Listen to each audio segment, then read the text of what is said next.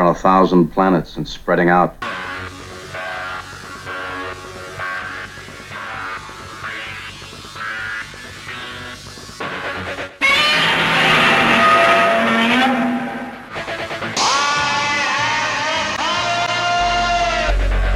Open the pod bay doors, Hal. Danger, Will Robinson. Danger. Look, up in the sky. It's a bird. It's a plane! The Batmobiles. May the force be with you. Who is that masked man? Avengers, assemble! Good afternoon and welcome to the Fantastic Forum. I'm Ulysses E. Campbell. As always, we'll start the show with some genre related news before we begin today's discussion. Due to the lack of promotion from Sony and Marvel Studios, some theater chains are using fan made posters to promote the up- upcoming Spider Man No Way Home. With the opening date only five months away, there has been only minimal news and official promotion material released. The fan made posters being used by Westtown Movies and Cinepalace feature a variety of spoilers and unconfirmed characters interacting with Tom Holland's Spider Man. And rumors and fan theories abound. While the likes of Tobey Maguire, Andrew Garfield, Charlie Cox, and Willem Dafoe have all been speculated to be in the movie. So far, Jamie Foxx, Alfred Molina, and J.K. Simmons are the only stars confirmed to be reprising roles from previous Spider Man movies. You can view some of the posters on one of the FF social media pages, and while you're there, if you haven't already, follow us on Twitter and Instagram and like us on Facebook. We like to be followed and we love to be liked. Spider Man No Way Home opens December 17th. TNT's Snowpiercer has been renewed for a fourth season. In 2020, the program premiered as the number one scripted drama on all of ad supported cable. Really? Jeez. Season 2 ranked in the top five cable dramas and reached 21 million viewers across linear and digital in L plus one viewing. I don't really know what that is. The announcement comes as production wraps on season three. Black Widow star Scarlett Johansson has sued Disney for breach of contract over the film's release. Black Widow shattered pandemic box office records, earning over $89 million in its opening weekend. But the film lost close to 70% of its opening gross, generating 26.3 million in its second week of release. The suit alleges Disney committed the breach by the simultaneous release of Black Widow theatrically and via Disney Plus which the suit alleges depressed ticket sales. Evidently, much of Johansson's compensation was tied to the box office performance of Black Widow. Shame, shame, Disney. Claims of depressed sales resulting from the theater and streaming release was echoed by the National Association of Theater Owners. Disney refuted Johansson's assertions in a statement Thursday calling her claims, and I quote, sad and distressing, unquote, and accusing her of showing, and I quote, callous disregard, unquote, for the effects of the COVID 19 crisis. Cho Jae Won, an urban and environmental engineering professor at the Ulsan National Institute of Science and Technology in South Korea, has designed an eco friendly toilet connected to a laboratory that uses excrement to produce biogas and manure. The BeeVi toilet uses a vacuum pump to send feces into an underground tank, reducing water use. There, microorganisms break down the waste to methane, which becomes a source of energy, powering a gas stove, hot water boiler, and solid oxide fuel cell in the building where the toilet is located. An average person defecates about 500 grams a day, which can be converted to 50 liters of methane gas. This gas can generate 0.5 kilowatts of electricity or be used to drive a car for about 1.2 kilometers or 0.75 miles. And each use of the toilet is rewarded with a small amount of cryptocurrency that can be exchanged for goods on campus from freshly brewed coffee to instant cup noodles, fruits, and books. Cho has devised a virtual currency called Ggool, we'll call it. Um, and uh, that means honey in Korean. Each person using the eco friendly toilet earns 10 ggool a day. Students can pick up the products they want at a shop and scan or a QR code to pay with ggool. And the Marvel Studios series Hawkeye, starring Jeremy Renner, has a premiere date. The show will debut November 24th on Disney Plus. The next MCU show coming up on the streaming network is the animated series What If, which premieres on August 11th. Today, we're talking about some of that, all of that, maybe, um, absolutely a little of it, and much more. Joining me uh, live in studio, I have the likes of Julian Lytle and Drew Bittner and Roberto Ortiz, and via the miracle of technology, we have the ever wonderful Sherin Nicole, courtesy of Geek Girl Riot. Welcome everybody to the show. Hey. Hey, nice to be here. Hello. Yeah. So I never knew I was an Earth, Wind, and Fire song. oh course. come on, you knew. you knew. Yeah.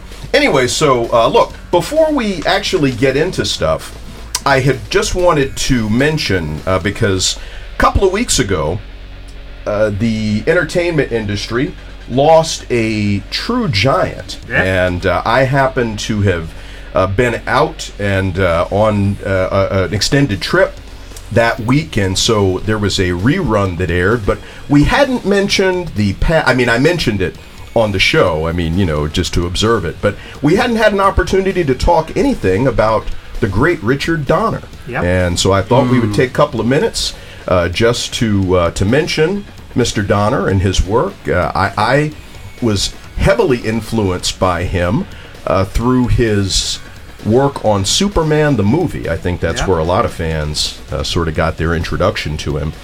But uh, and of course, as the director of that film, he essentially charted a course for uh, DC movies. I mean, even though they're not necessarily following that charted course any longer, but he's the one that put. In fact, not even just DC movies, but he's the one that put big budget Hollywood blockbuster superhero comic book adaptations on the map. And so I thought it was uh, absolutely worth uh, at least a mention. Um, you know, Drew, I know you always have thoughts. Let's start with you. Oh, always. Um, I mean, Richard Donner, the the the key tagline to Superman was "You'll believe a man can fly," and darned if he didn't deliver. I mean, it's a good, solid story. It was great casting. Um, you can you can argue like, oh, was the story a great Superman story? Yeah, you know, back and forth. But but the fact is, it was something that had never been seen before. It took advantage of brand new effects that were coming around in the '70s, and um, yeah, I mean, for, for if, if for nothing else, and he's there's certainly plenty else, he'll be remembered for Superman and for his contributions to the genre. Yep. Mm-hmm. mm-hmm. Um, Jewel? Oh, I'm sorry, is a yeah. pop culture Sure. icon.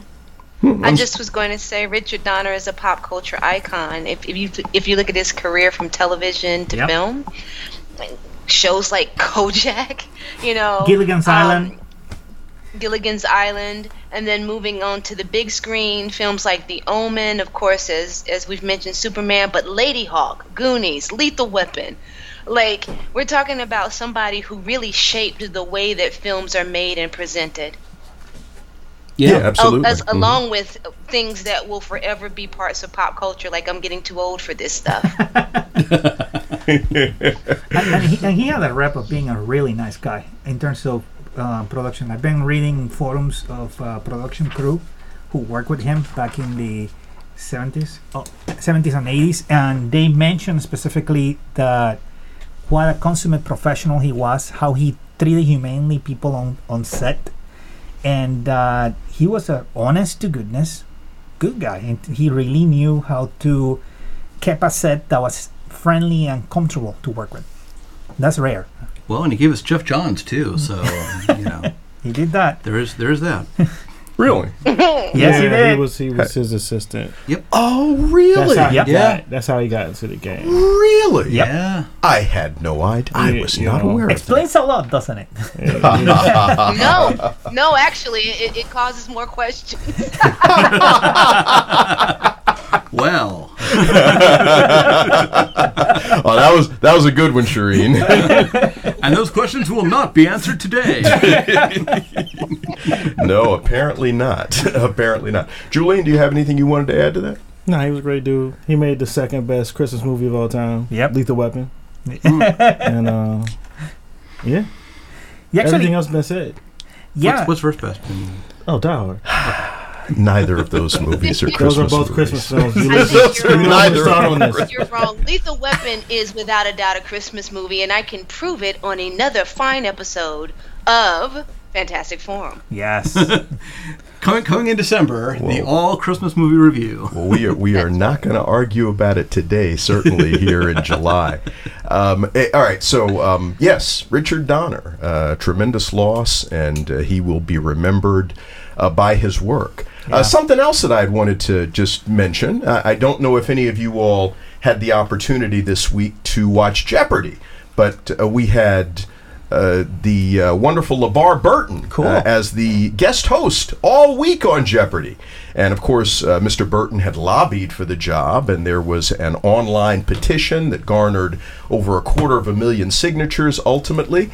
And he got his shot, and I thought he did pretty well. Uh, Great. anybody else see any uh, LeVar Burton on Jeopardy I this watched week? every single episode. And what is your ultimate judgment, Sherin? Mr. Burton was nervous at first, which anyone would be because he wants the job so bad, and Jeopardy is something that is so important to American culture, um, as well as Alex Trebek is impossible to come behind, at, at, no matter how great you are. But as he began to remember who he is and to be himself, I thought he was wonderful. oh, great. Hmm. Good for him. Cool. All right. Um, anybody else got anything to, to throw in there on uh, LeVar Burton on Jeopardy? I hope he gets it. I hope he gets it too. I I did do. not I did not catch his uh, appearance there. Sad to say. So Well, I tell you what, if uh, if I can't do it, then I certainly hope he ends up getting the job because I, I personally think I would be great as a host of Jeopardy. But you know, Well, we're going to give asked. you an opportunity to prove that. send your cards there, and there you to- go. There you go. I'm not going to ask you how you're going to make that happen, Sherin, but I'm going to be just very grateful uh, simply for getting the opportunity. So We are going to do a science fiction, comics, fantasy, uh, television, and film version of Jeopardy, hosted by none other than Ulysses Campbell. And the contestants will be, of course, myself, Roberto, and Julian. I'm gonna do horribly. uh, I And Drew. There'll be four I, contestants. I have And- the memory of a fruit fly, so no, it's not gonna work. well, and I look forward Okay, forward. Drew, myself, and you. Send your cards and letters to E WERA 97.7 96.7. Well, and, and I look forward to being able to say, oh, you must remember to phrase your answers in the form of a question. Yeah. Yeah, my wife would be terrible at. Well, I shouldn't say that, but she doesn't play it right at home. She'll just blurt out the answer, and I'm like, no, come on, you got to play. You got to be like, what is, who is, but you know, it's like you got to really, you know, It's a roller coaster. no, it's what is a roller coaster. Drew. exactly, exactly. When are they gonna announce uh, who's gonna be the replacement? Uh, I don't know. When they run, when, That's- when they that's run out good- of people who want to audition. That's going to be a minute. but you know, there's no reason to rush a decision like that as far as they're concerned. They might as well give me a shot. You know, it's like, yeah, let's. Send your audition tape too. I was going to say, let's let the guy have a try. you know? Maybe you should send an audition tape. We're not kidding here. You're like, maybe you. Hey, I'm in the union. get my get my agent to send a frickin' audition Send it to, tape. You send know, it to Merv Griffin Productions. uh, you know, hey, you know, keep those cards and letters coming in. All right. Well, look. Um, so uh, before we, because there's there's one that I want to get to, but it's going to take up like a lot of time. And heck, I'll just I'll just say th- there was a article from the Hollywood Reporter from uh, two weeks ago, actually, uh, where. Um, basically the title of the article was Marvel and DC shut up money. Comic creators go public over pay. And no- notably, uh, Ta-Nehisi Coates and Ed Brubaker were talking about um, uh, how the paltry deals that don't account for their work being adapted into billion dollar blockbusters. And but that's going to be an extremely meaty subject so and and that was going to be the sole topic for today.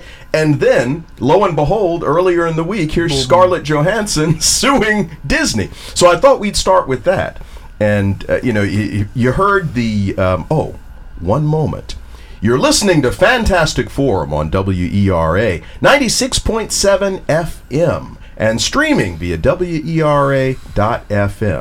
We are your community radio station. I'm Ulysses E. Campbell. I'm joined today by Drew Bittner and Sherin Nicole and Julian Lytle and Roberto Ortiz, and we are just getting ready to talk about the lawsuit that actress Scarlett Johansson has filed against Disney for breach of contract. And if you were listening to the very beginning of the show, you heard that that was because uh, evidently she is of the opinion that uh, the release of Black Widow was supposed to be exclusively in theaters. And Disney is saying that no, it's it wasn't. It, your contract doesn't say exclusively, and they feel that they have met their contractual obligations. Um, but a- apparently, a good portion of her compensation was tied to the threa- the theatrical um, uh, performance And opening, of and yeah. opening, in number of theaters and all that. That's most Yeah. big actors. Their their composition is tied to certain goals. Just like when you watch football or something, it's like, yo, oh, you made the first round of the playoffs, you get this amount of more. Yeah. Second round, Mm-hmm. you get this amount of more. Oh, you get the Super. Oh, Super Bowl, you get it pay. Oh, you win the Super Bowl. Checks on checks on checks. Yeah, it's like, like stretch goals in, in Kickstarter. But one of the things that bothers me specifically is that people are focusing a lot on that lawsuit when it's not the only one happening right now. Uh, the director of The Quiet Place, uh, the guy from The Office, uh, John Krasinski. yes, he and his wife He are was the director of The Quiet Place. Yeah. yeah, Really? Emily Yeah. Blunt. and Emily not Blunt, his wife, Emily Blunt. and Emily Blunt, sorry, Emily Blunt are suing Paramount Pictures also for the same thing. Are they suing them? Yes, they I are. There's talk of st- of. They're of keeping it on. That one is being more quiet, but it's happening. Where Quiet place. Ah, a quiet lawsuit. oh, A quiet lawsuit. That, that, Ha, oh, ha, that was just a ha. dad joke, dude. Oh my god. It is probably an arbitration and not a lawsuit if it's happening. Well, It's and likely that's an part of the reason that folks were surprised. A lot of people in Hollywood were surprised that uh, Scarlett Johansson actually sued Disney, and there was a number of people expressed, well, you know, we would have expected that this was a dispute that could have been mediated. Actually, Feige Well- seems to be on the side of Scarlett Johansson, from what I've been hearing. Really? Yeah. Because if she's suing Disney and she's not suing Marvel, she's saying Disney interfered within the contract negotiations between Marvel well, and the actress. Ultimately, it's not Marvel's decision either, so it's got to be go, got to go to Disney. Legal hoop, loopholes. Mm-hmm. Mm. Here is what's most interesting. Here's how you know there's a couple things wrong here. One, Disney was nasty in their response to Scarlett Yes, Johansson. it which was. Hmm. Rarely ever happens with Disney. They don't really like snap. They don't clap back. Disney's not a clapper. They they might they might send the ninjas after you, but it's not going to be public. this was the first time that they little- were very public about about how they felt about it. Also, that this didn't go to arbitration, as was mentioned. Thirdly, Scarlett Johansson's lawyer said it was understood to be that it was an exclusive release. I don't know any lawyers who say this was an understanding that we had. Oh hmm. no, my friend, my friend. Why was it not in the contract? And the fact that this dispute is happening is because the contract is not clear. Let me tell y'all something. English is a language that the world likes to write contracts in because English is such a valuable language, okay?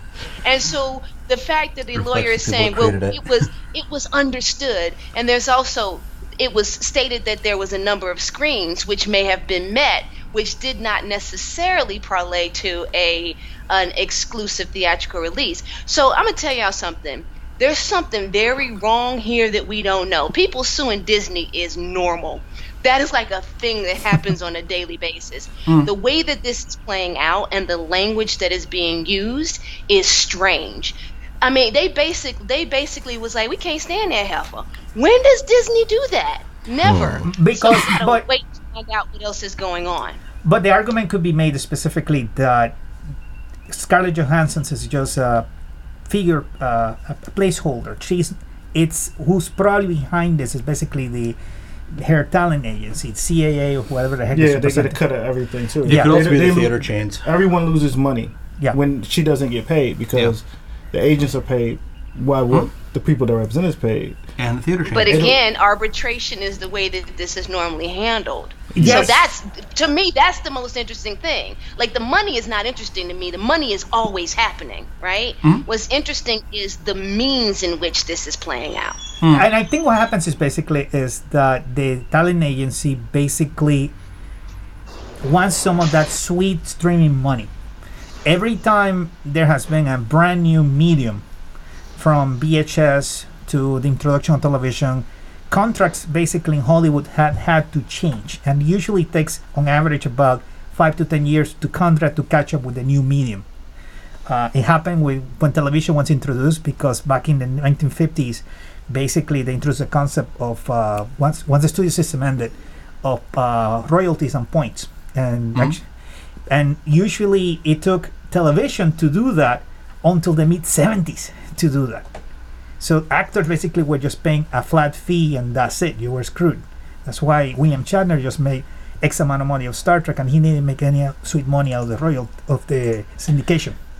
Yeah, it's true. It's happened with streaming. What Yeah. you're talking about happened with streaming. It also happened in the publishing industry with the Yeah. advent of ebooks, and th- Yeah. th- they weren't in contracts. So who owned the rights to those? Like you said, anytime there's a new technology, it throws contracts into turmoil. Exactly, and the companies take advantage of that. And Disney with Disney Plus, seeing this other side of it, they basically see this black hole in terms of the law, and they are saying they're making a lot of money out of basically those uh, special screenings of Black Widow that only the premiere access. the premiere access. Thank you. They're the only one who does it. And, The yeah. other ones don't have it, which is why you haven't seen this with other. Uh, and and the, I think what they want Other to know is the data. They want to know how much of those, how much, how much people have paid those thirty bucks for well, to Disney. the other the other thing that occurs to me in on all this in terms of like the the, the real vitriol of the response that Disney Yeah. gave is Mm. um, two things. One is there's a sense of we don't need you anymore. they don't. You know, Yeah, well, She's- she's she's, quit. well, You she's, know, it's- she's, she's done. character. She's done at Marvel. Mm. She's she's completed her the course of her character arc, and and they don't need her anymore. The other thing is she's a woman, and yeah, there's that. Yep. and it's very very easy to consider this th- through the lens of, you know, that oh yeah, it's just you know some woman wants more money, so we're going to tell her to go away. Yep. I So- That's very unfortunate know. because I mean she's I such don't a know big if that's the star, thing. you know. Well, Well, let's, wait, well, let's see what Sherin, Sherin wait, has wait, to whoa, say. whoa, whoa, hold on. Sorry. exactly. There, you go. at least you were saying the same thing I was, uh, Roberto. Sherin, what, what, what, what's your point here? I just don't know if that's the case. I mean, Disney has been embroiled with a lot of suits with women. Um, I, I don't know that it's it's because she's a woman. I, I tend to think there's something else here because they it, there's just something wrong here, you guys. I can't put my finger on it, but there's something that is causing this. Um, that is something that is playing out behind the scenes that we don't know. You know, like remember when Ted uh, Sarandos and Bob Iger were going at it, and nobody knew until Bob until Ted Sarandos started taking all Bob Iger's toys. so you know, um, so I, I'm just not sure. I'm not saying that Drew isn't correct. Drew may very well be correct. I'm saying I don't know. Well, the thing is that there's something off here for me. it could be basically again that she is a placeholder. Maybe the fight is between Marvel Studios and Disney, because Feige himself is known to basically foment a very healthy relationship between his production company and the talent. The Well, talent. there's another thing is that in the Marvel contract, it always goes to arbitration. Yep. Hmm. Hmm. I also, I think this will change. The dialogue will change if Emma Stone decides to sue in the upcoming weeks. Or yes.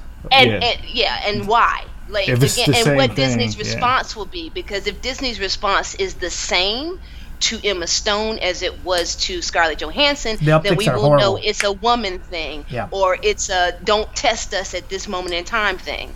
So yeah, so that's going to tell us a lot more. So, i- are you talking about Emma Stone? It, it might sue over that Cruella movie. Yes. That is that is that is Oh. the the talk outside of the the article just about Scarlett Johansson. is it is talks about Emma Stone is thinking about this with her people, and Emily Blunt might also over Jungle Cruise. Yes. This doesn't affect the Dwayne Johnson because he's a producer and helped Ah, make the film. yes. So he still got whatever He else was his owed money. Through being an executive producer and producer of the film. He got yeah. Mhm. He took over He the caked up in the Amazon. Yeah. Yeah, he caked up. Oh yeah, yeah.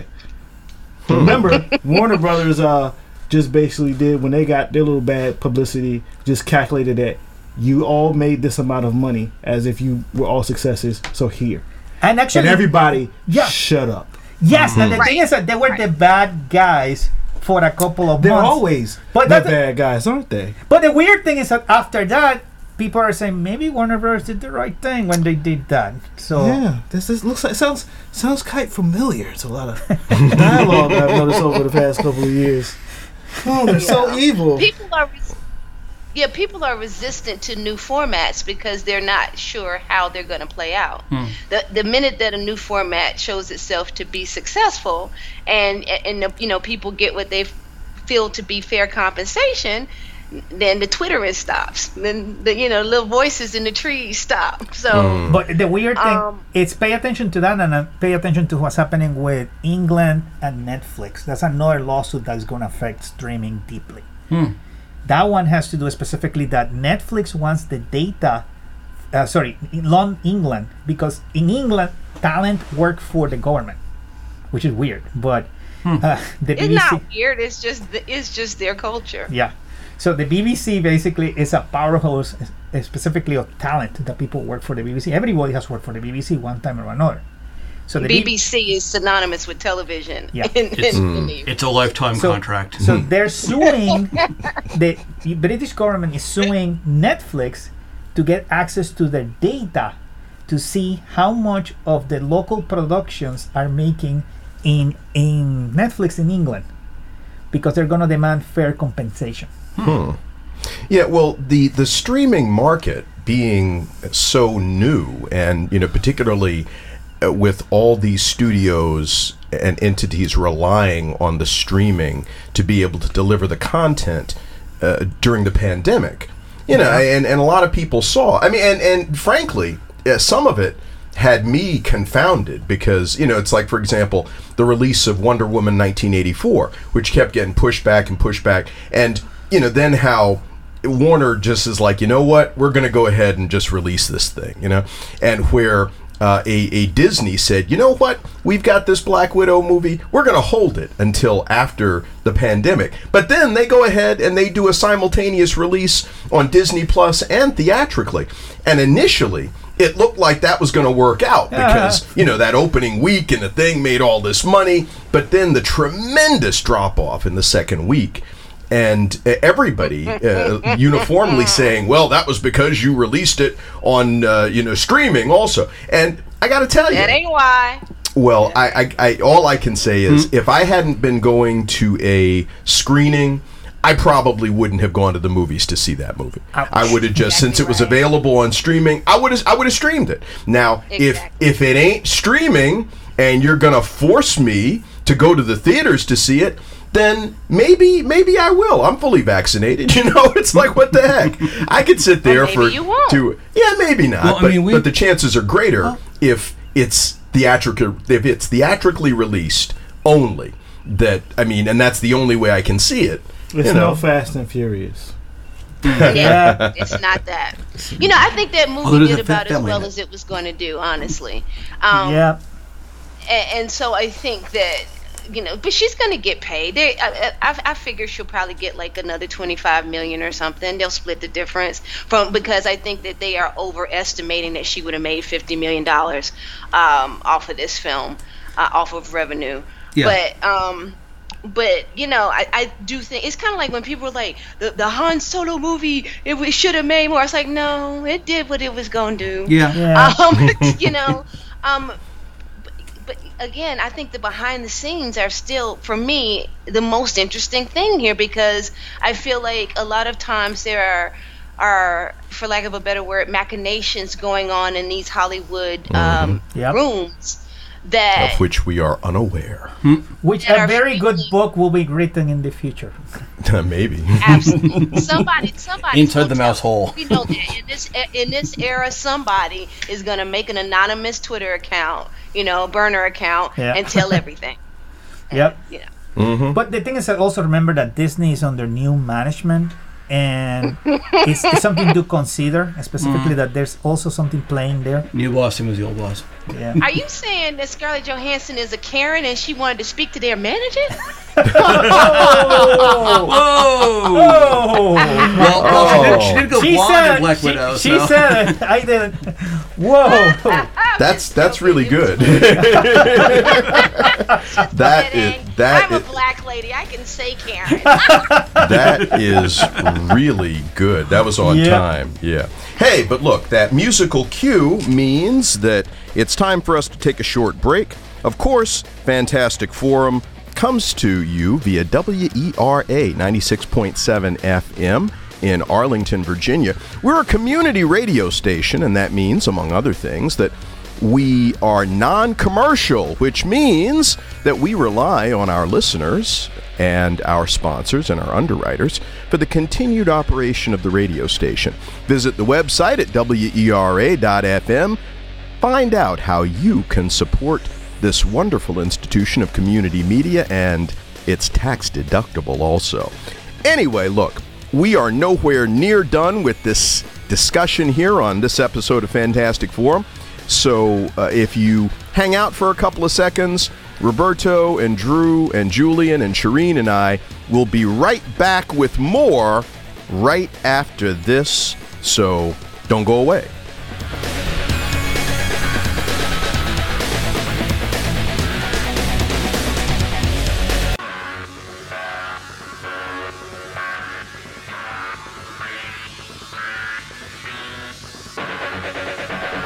And welcome back to the Fantastic Forum here on WERA 96.7 FM, Radio Arlington.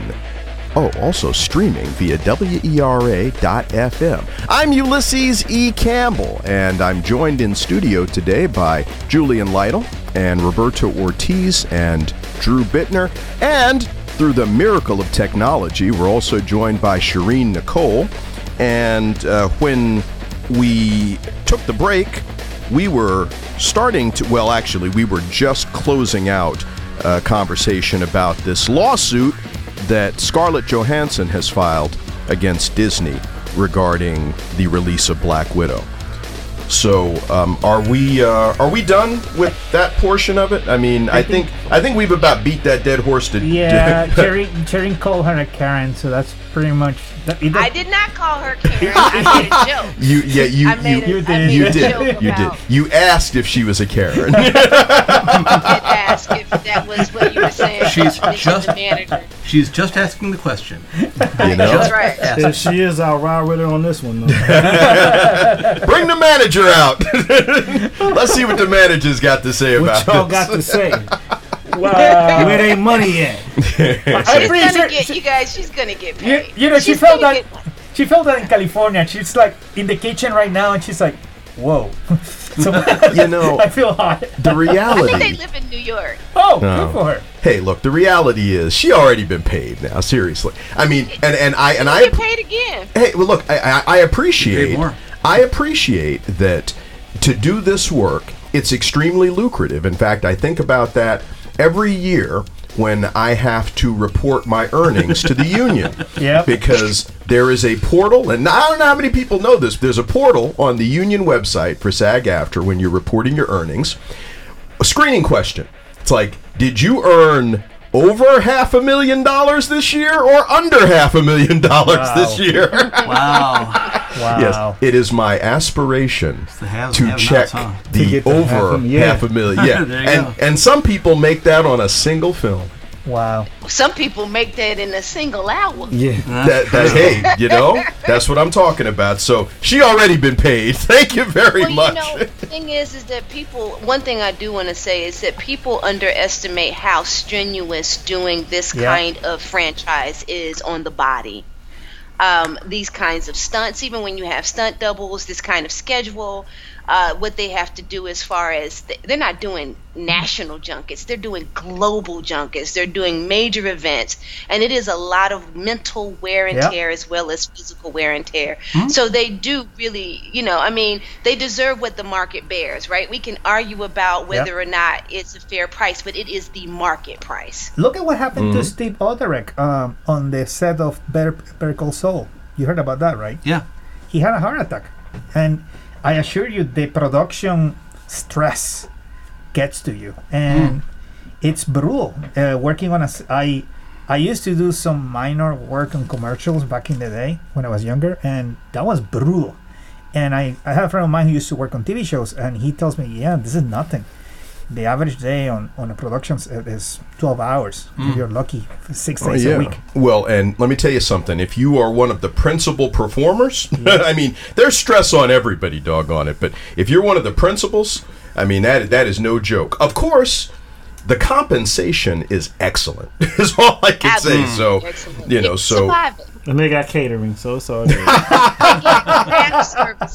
craft services. And- And, the higher up you are, the more that the craft services cater to your needs. Oh, Oh, indeed. And you might have an assistant. Look, I'm just trying to get a trailer. You know, whether I got an assistant or not. I want a trailer with my name on the door, and for them to come and be like, uh, "Mr. Campbell, uh, you're needed on set." You know, it's like, Mr. Campbell. And here's your bowl of green M&Ms. You know, I actually have a Richard Donner. There's a red one in there. Damn it! Somebody get that out of there. Hey guys, I have a Richard Donner story uh, with Bill Murray during Scrooge. They're saying that the, there was a part uh, when they were filming Scrooge, Bill Murray was being Bill Murray, and he didn't want to leave his trailer. Uh. And what Richard Donner did is basically he got all the crew to go to the trailer and start singing at Bill Murray's uh, trailer for him to come out. come out to work now. Oh my god. and it worked. And people still talk about it. that- That he did it the right way. Instead of making a confrontation, he made it a light fun. yeah. Well, there you go. Shame is a powerful motivator. Uh, it certainly can be. Yeah. Okay, so uh, moving along.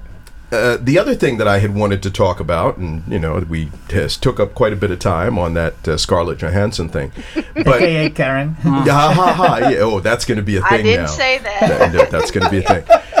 Uh, so, and this is a little unusual, only because, uh, at least in this day and age, typically what you see are uh, creators when they do talk about the compensation issues.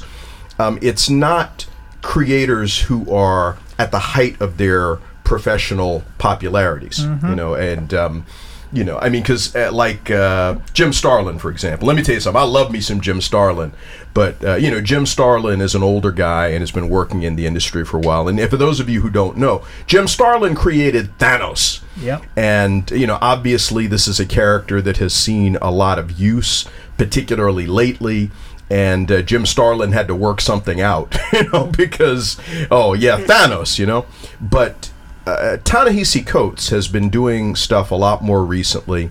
Uh, had a run on Black Panther that, by uh, some accounts, uh, actually created a very favorable environment for the film to be financed. Also, Ed Brubaker, who is one of the co-creators of The Winter Soldier. Yep. And, And uh, Black for the Widow and the Red Room.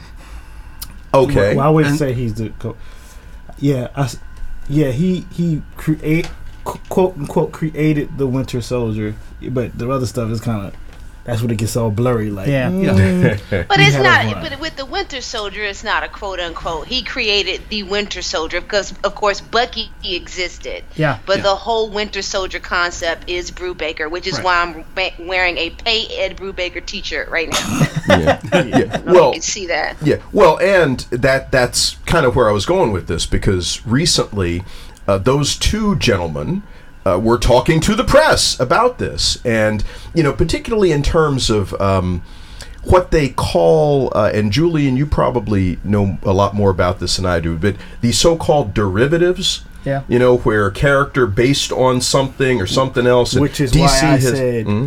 quote unquote.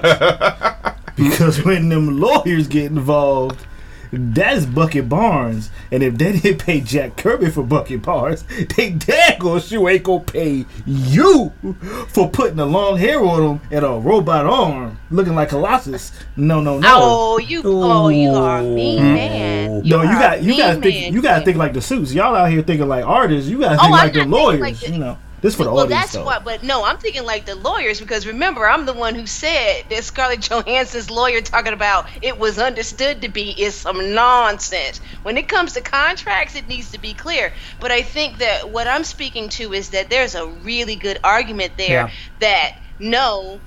Brubaker did not create Bucky Barnes, but he did in fact create the Winter Soldier. Yes. And what Marvel is selling right now ain't Bucky Barnes, it's the Winter Soldier. Agreed. Well, You know, now other people, I'm with you, Julian. Other folks, like you know, when Ta-Nehisi Coates gets in there and he's like, "Well, they kind of, you know, got this from me." Now that's gonna be real squidgy and real difficult to prove, whether you think he's right or not, which I don't feel like speaking to. But like, I, I, I'm, I'm with Julian on that. When we're speaking about legalities, these are the ways that I see these coming together because you know. I have to deal with a lot of copyright law all the time. But so. the, but the, the irony is that I believe DC Comics is a little bit better than Marvel Comics, and I, it's because of the. paying people. They're not good at keeping their hand off your ass, but they'll pay you. But who was the ed- editor of DC Comics back in Schwartz? Uh, Julius. Julius Schwartz, yeah. Julius Schwartz. I understood that basically Julius Schwartz made it a deal that creators up to the point of George Perez and people like that who created characters that are still being used. You know, like. Boy, the way that happened later. Yes. Hmm. That but- happened with that happened under Jenette Kahn. So what Yeah. what you're saying it came after Neal Adams Adams Schwartz and fought where it brought the hmm. the creators of Superman hmm. up because of the movie and they out here. Yes. One of them is a mail carrier and the other one's in a basement somewhere and they ain't getting no money. All that Yeah. happened like later. Ju- uh, Julie Schwartz was great. but He ain't do none of that.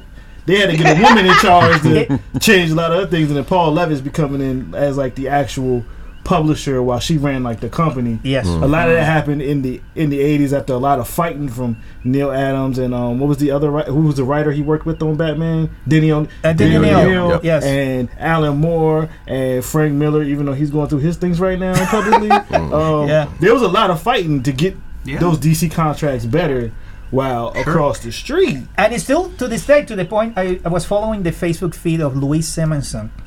And I'm going to throw a spoiler out there for the Superman and Lois show, so I'm Well, throwing. Okay. well, well, wait a minute, wait Don't a do minute. that, Before don't you do do that, that, don't do that. so, but wait, finish I your was just thought. saying, like across the street, the people in charge of Marvel and Jim Shooter at the time kept things going as it is. Like I don't think Larry Hama was Yeah, actually uh, Yeah. paid accordingly to the contributions that Marvel was contracted to make for GI Joe to be GI Joe right now. Mm. Hasbro That- might have oh fixed my- that later.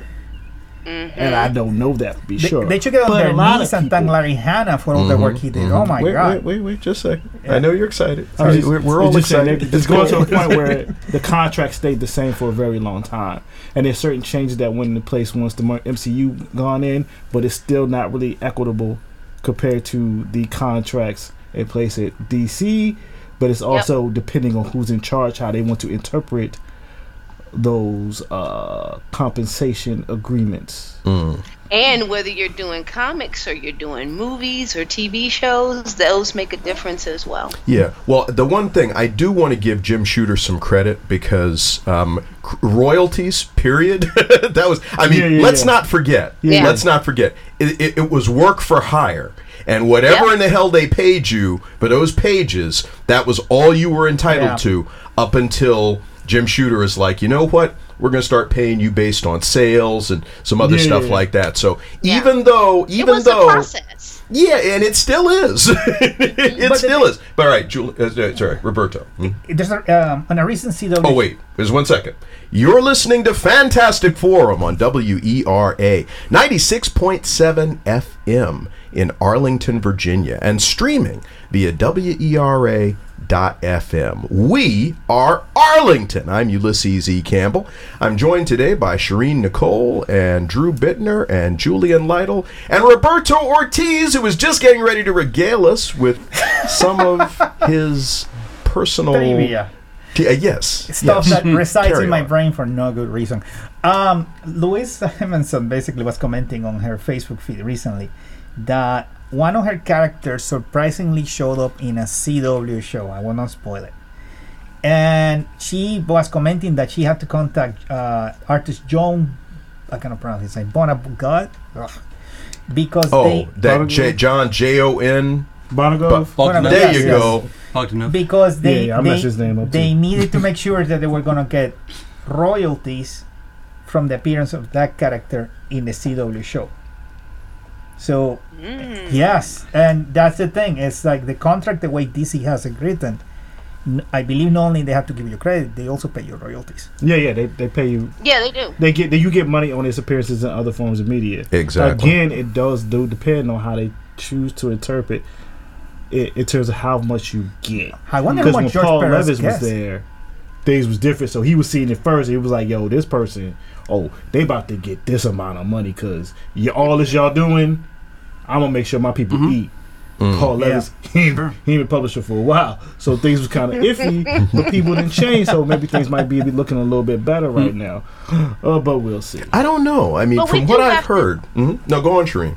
We do have to give DC credit for both crediting and paying people. Yes. For their IP. Yes. Yeah, that's know? true. Yes, Because the yes. crediting thing is huge also. Yes, also. it is. And Marvel's gotten a little bit better about that, but it seems as if the crediting, I mean, once you and I honestly think that was the problem with Bill Finger getting credit on the Batman stuff because once you get credit, that kind of cracks the door for you to get royalties. Well, it was you in know? Bob Kane's contract with DC. Yes, that, they he was going to be the only guy. So Yep. like they Mhm. wanted, it got to a point where it was like we we need we it should be, but it was like they, they looked at their contract. It was like yo, we can't even.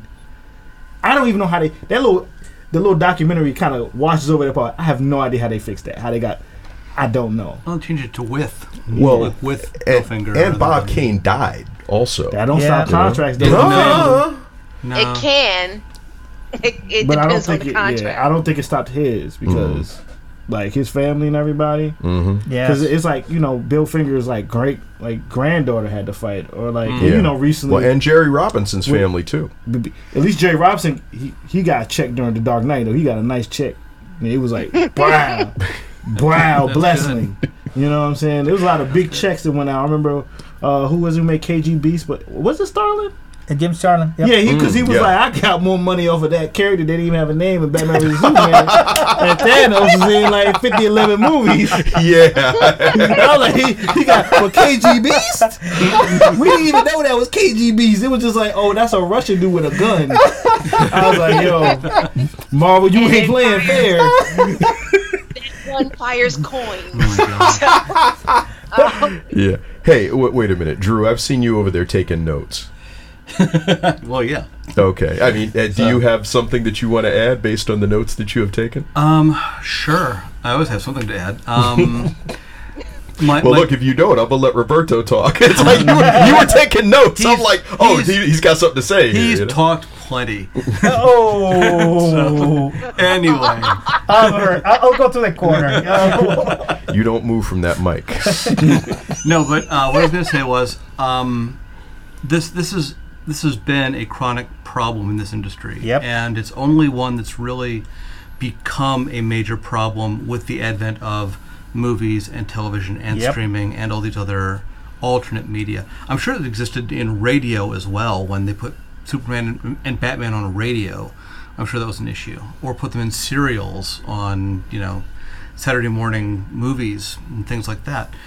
But um, but the fact of the matter is that the industry has not really addressed this. They have not taken it on, and they've let creators, the people that are creating the content that they need to have to sell, they let them languish. it's done on purpose. and they've treat they've treated them rather badly. And I think that it's come around, and I think that frankly we're in a situation now where creators can hold, you know, big companies like DC and Marvel and others accountable for how they get treated and and bring some bad publicity to their doorstep and say, look, you know, this isn't right. I mean, yeah, contract's a contract, but but fair is fair. And if you're going to make a, a billion dollar movie out of something that I wrote that did not exist until I wrote it for you, then I should get something more than a thanks in the, you know, last five seconds of the credits. The weird thing is that I see Warner Brothers changing more in that direction than Disney. Well, I mean, you know, Disney's gotten its share of of bad press for some of its business practices over the years, and I'm not going to go there. But I will say that I think Disney needs to clean its house too, because this is not going to go away. And and they're in the business of looking good and being a family friendly company and being squeaky clean and all that. And this does not work for them. So they're going to have to fix this, and they fix things with money. I'll say this: if you look at DC Comics currently, in this Infinite Frontier, Mhm. you're seeing a lot of new characters, and there was a period in which comic creators was like, "Yo, don't make any characters for these companies." Mm-hmm. So in that period where I say things was kind of iffy in terms of the DC contract and what they was paying, clearly there's a lot more people was like, oh, we about to get some bags because I'm about to make a character every month, and I'm looking at like, oh, that's a new character. Oh, that's a oh that oh that's a new oh this character was just in the comic. He in the Flash show already. I was like, oh, they looking like I need a bag, so let me go ahead and Yeah. Let I heard it work. was so bad that they actually were like, no more new characters for a minute. They were like, hold on. That's, that's Let's- possible. Let's have a pause. But well, I- but and I- I- institutionally, I, mean, that was what um Marvel did when uh, Fox had that X Men license. Yes, they were like, true. "Don't make any new characters Yeah. for the X Men." Yes. You know, Yeah, and it was like, "Wow, yeah, more. don't give them anything." How And I was like, Spider-Man wow, and, and they you know? and they and they canceled Fantastic Four. Yes, out out canceled the book. But you know, um, we were talking about uh, uh, Warner because there've been a lot of issues with these TV shows. I mean, the Arrowverse being on. I mean, there's folks trying to get checks. And in, in some cases, they are getting nickled and dimed behind the appearances of some of these characters on Black Lightning and on Legends of Tomorrow and on The Flash and on Supergirl and I gather now on Superman and Lois also. The weird thing is that Warner Brothers in Hollywood has a rep of being a more artist-friendly studio, which is hmm. insane. But yeah, they have a Well, I mean, spec- relative. yes. Yeah, everything's relative. It's Yeah, all it's all relative. Disney, on the other hand, has a horrible rep, horrible, and the Marvel Studios had a good rep, in specifically dealing with their talent. Did they? Well, Did they, they? they hired paid Uh, talent. Yeah. Oh, you go you going to get the new director that made one movie that made like two million dollars, and you gonna like sign them up to make this expensive movie because you ain't want to pay the established director what they actually Uh, pay the, the supposed to be paid. hot indie filmmaker that you're going to micromanage. Oh, they you haven't even you- talked to established directors since Phase One. Actually, Yeah. They got out of that, and it's like, oh, we don't need y'all no more. We Yeah. can go with anybody. Terrence Howard's a bad guy because he was like, "Hey, yo, I got an Oscar nomination. I need my." I need my bo- I need my coins. Well, and it said, and They're it like, said nah. in his Yeah, why are contract. people so It said in his man? I don't contract, this is what you I'm get. not. I'm not going to say Yeah. what they are, Sherin. But later, I will. I will tell you the way what I call them, folks. On Fantastic Forum after hours. yeah. Hey, look, we're, we're almost out of time, and I want to make sure that folks get a chance to. If you got any kind of summation kind of thing you want to say about that, and you know, now is the time to get it out. well, they better get paid because they need the, they need the ideas. That's the problem. That this con, thanks to streaming and all the new media, you need to generate new new content constantly, and you need to encourage creators to create stuff for you. The the counter argument to that, Roberto, is going to be that we have 70 years of stories sitting in the vaults and in the archives, and we can just resurrect these things. But the fact of the matter is that a lot of those stories are very old. Yes. They are not timely. Bingo. They are dated. They He-Man. are all. They have all these problems, and you can't just pick a story out of 1965 and assume it's going to play in 2021. Bingo. Somebody will just refresh it. But what I always say is this: is that Rule Four Thousand and Eighty didn't just apply to the music industry. Record coding people are shady.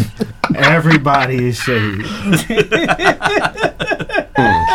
When it comes to money, Wow. ain't Wow. nobody not shady. Wow. They're shady. Yeah. So I, I just took out a sharpie and I amended my T-shirt. It now says P- Pay Brubaker and Simonson. Um, There you go. I'm gonna need one of those too. She might get a check. She might get her check. It might just take a little bit longer. Oh, she'll she'll get paid. Well, and a whole bunch of people, frankly, need to get paid Yeah. because you know you're you're making oogobs of money behind this stuff, and I've got to believe in terms of the IP, that's what Disney was really thinking Yes. about when they acquired Marvel. Yes, they did. And anybody who's in a position, Mm-hmm. I mean, I don't. It, Yeah. It's like it's like you know Warner Brothers, like they don't understand what they got. You know, they do it's not like know what they have. Nope. you know because it's a license to print money. These characters. They If you do it right. Money. They, If you they do it right. making Yeah, if you do it right. Let's not stop like they ain't making money, man. Come on, they making they making big I money. mean, They're they're, making making, some money, money. but it's Marvel like, don't got it's trash games. Let's do, let's keep it a buck. Yeah, yeah. But- Video games where the future is. Hey, but the key is the people who created these characters, who drew them and who wrote them, and who uh, Created 'em. created the foundation. Yeah. that all this stuff is being built on, need to get some coin. As, as I mean, an I artist, mean, everyone is replaceable. Simonson, That's what y'all. I, you learn. Cable, Doomsday, Apocalypse, Steel, Dazzler. Yeah. But like, yo, like, like she is a pillar of comics, right? you, Yeah. you realize that uh, Jack Kirby from heaven is looking at us saying, "Yeah, and I mean, and I feel Where's like mine? Kirby too. God damn it! Yeah." Right on across the river Styx. Give Kirby his money. Yeah, Yeah, yeah. Money. Well, you know, he didn't They even owed. he didn't even have health insurance until he started working for that animation studio on Yeah, Thundarr. Yeah, yeah. Anyway, though, Go to Hollywood, comic book people. They'll pay you fairly. That's why- that's why what they I'm do it. Yeah. That's why they But- do it. But look, that's all the time we have for this episode. I'd like to thank my panelists and you too for tuning in. Of course, Fantastic Forum is also a television show, and you can check that out if you go to the website at fantasticforum.tv. Uh, or, of course, you can check out our website and uh, check. Actually, I was going to say you can check the listings in your local area because it might be on TV. Actually, so um, oh, also we re-air each and every.